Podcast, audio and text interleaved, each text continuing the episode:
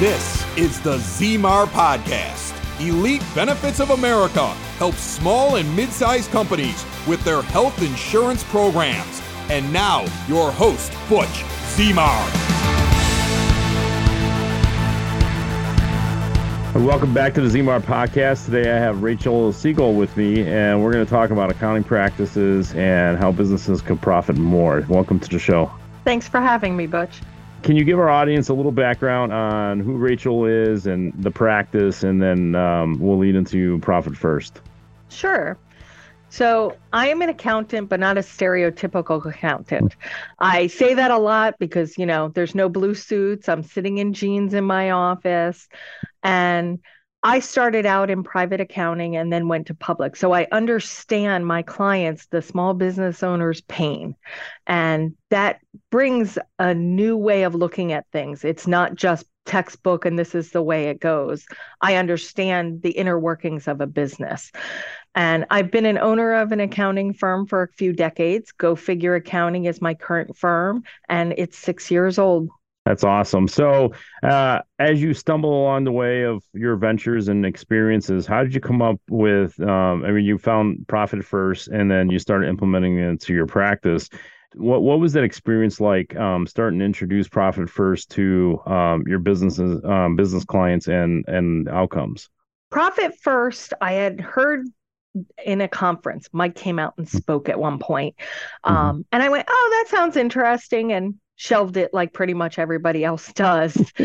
and then the pandemic hit, and I went, there's got to be a better way for me to connect with my clients on what I keep telling them. And I came across my profit first stuff again. And mm-hmm. I said, okay, I'm going to reread this. And I did. And I went, oh, this makes way too much sense. It's easy enough for my clients to understand. So mm-hmm. then I listened to the audiobook because mm-hmm. I'm like, okay, I read it and I want to hear it. And I went, okay, I'm going to do this because I don't recommend anything to my clients that I haven't seen or haven't done myself. Mm-hmm. It has to work for everybody. And so I dove right in, right at the target levels, which I tell everyone not to do because I'm a little bit insane. And I went, I can always back off. Let me start there. And in COVID, I did that. And after year one of doing it myself in my business, my profit, my net profit went up 187%. And it was life changing. And there were ch- times were changing during COVID dramatically. So you had to pivot, and it still worked and it worked really well. So I said, okay, I've got to get this out to my clients and I've got to get the word out to everyone, including people that aren't my clients. Hmm. So I talk about it all the time. And it, it's truly life changing for the business, which makes it life changing for the business owner and their families mm-hmm. and their team members. And it's just, it's an easy enough framework so that everyone can do it. So let's talk about that framework a little bit, just from a high level, um, because it's obviously a different concept that most businesses are used to, or even CPAs for that matter, right? What is this, you know, the train of thoughts that have to be shifted? And I know in the in the book itself, um, it talks about core principles. Uh, can you walk us through some of those core principles, and then how some of the drastic mindset shifting that business owners have to go through in order to do this? So, in terms of the book and in terms of businesses, the first thing the business owner always has to learn is that business checking account is not your personal piggy bank. so, mm-hmm. you need to make business business and personal personal. Okay. And then what happens in the book is you get all of your income into one big bucket. And on a scheduled basis, you allocate it out to other buckets. You get a tax bucket, a profit bucket, an owner's pay bucket, and an OPEX or operating expense bucket. The idea is to run your business out of that operating expense bucket. Obviously, that's not 100% of your money coming in. So you need to watch your pennies. And it's not about doing without things, it's about making smart decisions. So the habit of doing this is created because you have less to do with it. You become innovative, you become efficient, you become less wasteful. So, the example in the book that he uses that I love to talk about is the toothpaste example. when you get a brand new tube of toothpaste and you're putting it on your toothbrush, you don't care how much goes on there. You just gob it on and you brush your teeth. And if some falls in the sink, who cares? But as you start using that tube more and more, it becomes sparse. So then you get a little more creative. You start rolling the bottom and squeezing it a little bit more to get more out and more out until you've actually squeezed it all out and rolled it all the way up to the top and then actually pressed it down a little bit to get mm-hmm. that last little bit. Well, mm-hmm. that's what you're doing with your business expenses. And for business owners, it's easy. If there's no money left over at the end of the month in that bucket, something's got to do better. You either need more sales or cut expenses or change how you're doing things.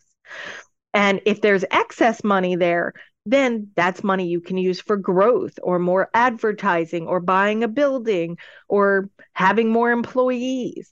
So it's an easy, quick way for them to do it also in the book, and I'm sure you use this in your practice, they talk about this instant assessment form. Um, and they go through and try to help assess their current situation. What is your experience like walking through some of the business owners um, through this assessment and then their reaction to it? Honestly, it's never a good experience for me because they never realize how bad they are. Um, the people that I have done, and nobody's coming in with great margins and great processes and they get very worried to be honest. So what we do, we go through that instant assessment and they have that shock and fear on their face. And then the next step for us is okay, we're going to do the rollout plan. This is okay. You're not changing this and jumping all the way into your target on day 1 and doing what I did. I don't recommend that. So we're going to take this over a period of time. The book actually uses four periods. I like six. In my experiences, four is really tough. Um, and as long as you get there, it's okay to go a little bit slower and not have mm-hmm. it be as much of a problem. So when I say periods, they're usually quarters. So six quarters to get to your goals. And once you're there, you know, again, this allows for pivot and business changes. You may have to change your allocations, but within six quarters, I've found most of my clients can get there. And once they're there, like I said, it's life changing. I have a client that tried to do it on his own first and wasn't quite getting where he needed to be. So we were helping him out with the consulting end of it and adjusting his allocations and talking to him when he had issues and needed to pivot. He's now debt free and he built a pool for cash. He's has a new office space which he built out for cash there's no debt other than his mortgage, which he's paying down dramatically now out of his profit distributions. So he will be completely out of debt probably in two and a half years.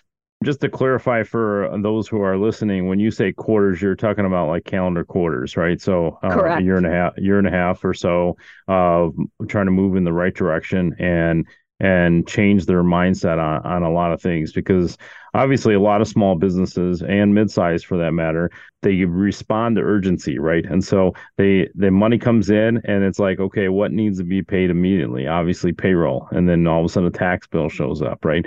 And then there's nothing left uh, certain points of the month of okay when's the next revenue uh, check coming in?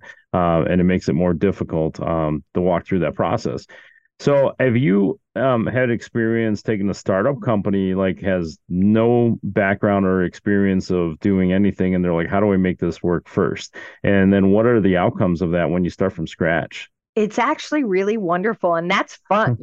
because mm-hmm. they don't know any better, and they haven't made bad habits. So, if they're doing it from day one, they're mm-hmm. successful faster. And I do that over four periods because they can get there. So I start them off knowing, since I've been doing this a long time, where mm-hmm. they're going to hit those first pitfalls. So I adjust the percentages based on that. And then I take them over the next few quarters till they get to the targets. And they're amazed. There's nothing better than a brand new business that you get to the end of the quarter and going, here's your profit account. You can take half of that and do whatever you want. And the business owner looks at me and goes, anything? I'm like, anything you want. You hmm. can go on vacation, you can pay down debt, you can do anything you want. Go buy, you know, a car, whatever you want to do. And it's just again life changing. I keep saying it because it makes such a difference. Once they see that first quarter, and this is with any business, not just the new ones. But once they see that, they're anxious to make the next change because they know it's in a good way. Now, it, when I was re- refreshing the material for our podcast and kind of reviewing some things, one of the things that came to mind was like a snowball effect, right? So the book talks about making small little changes um, to even if it's a hundred bucks, right? To, but you're building the habit, you're building the um, uh, you know the muscle, so to speak, of okay, this is how we're going to start. And then you're like, well, if I could do a hundred, I could probably do two hundred, right? And then it starts growing from there.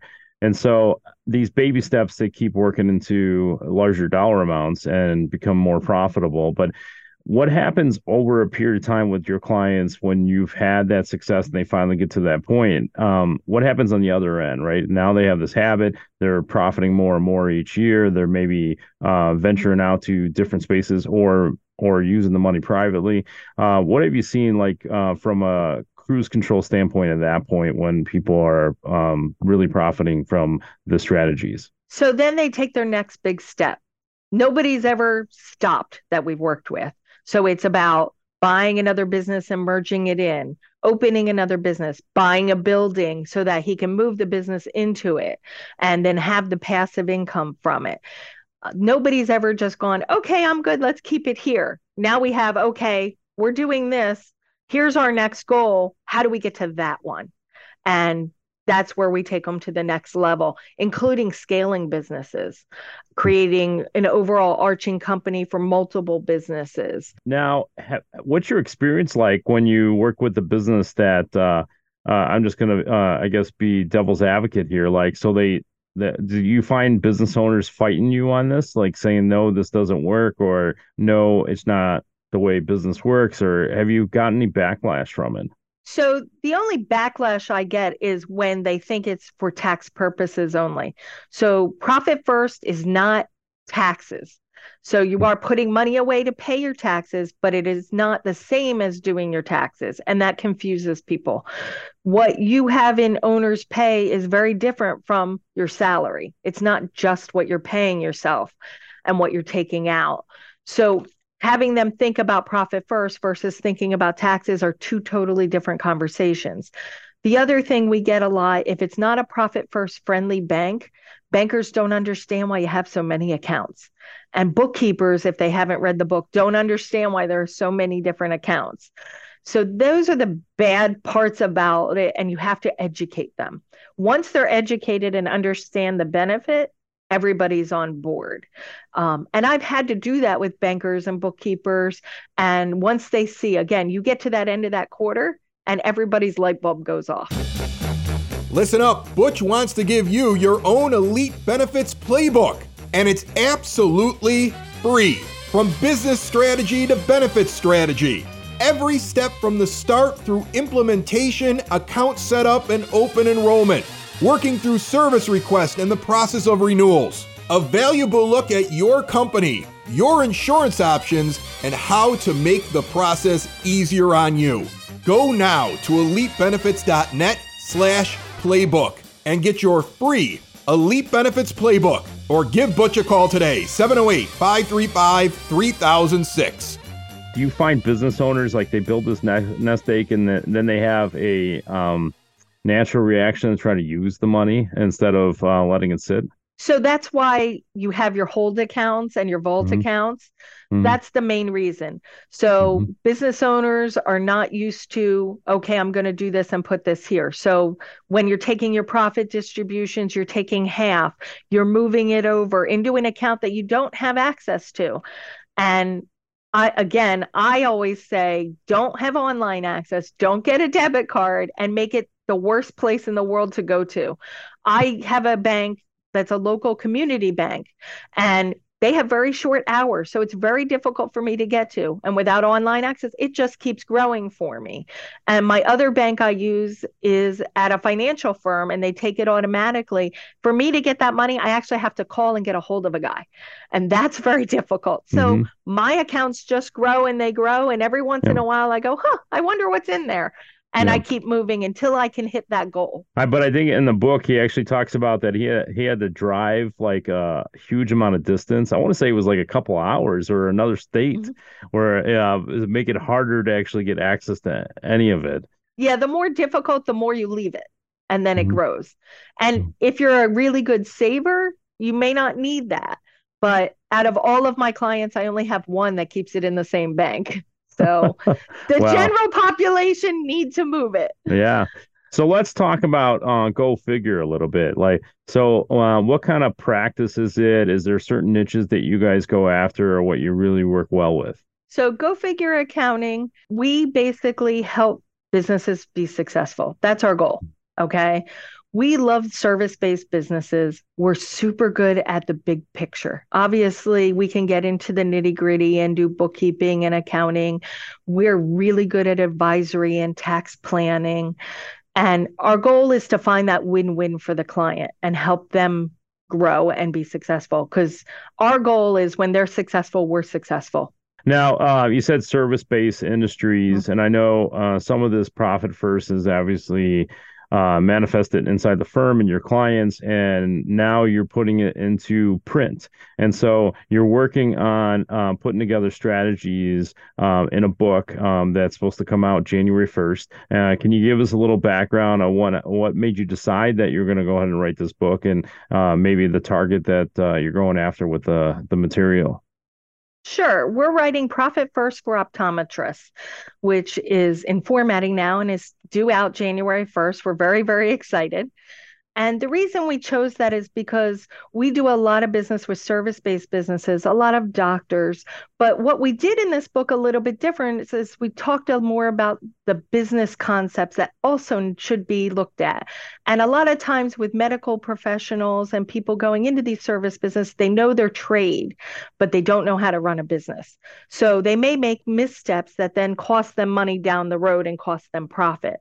So what I tried to do is intermingle those within the profit first world so they get the best of both worlds. And this sounds uh, really exciting, and uh, maybe we'll get you back in the uh, first quarter, and we'll talk about the release and and how things impacted um, the businesses. Uh, but if any of the audience that's listening to the podcast right now wanted to learn a little bit more about Profit First, and then a little bit more about Go Figure, how do they get in touch with you, or how do they get access to the information? They can go right to our website, gofigureaccounting.net, and they can get information and they can even book an appointment right online with me. That's awesome. Rachel, I appreciate all your time and uh, I look forward to having you back. We'll talk about the Profit First um, book that you're um, publishing on January 1st. And so, all my audience listeners, um, take a look at We'll try to have the show in the show notes a link to get access to the website. So, thank you, Rachel. Uh, I look forward to having you back. Thanks again.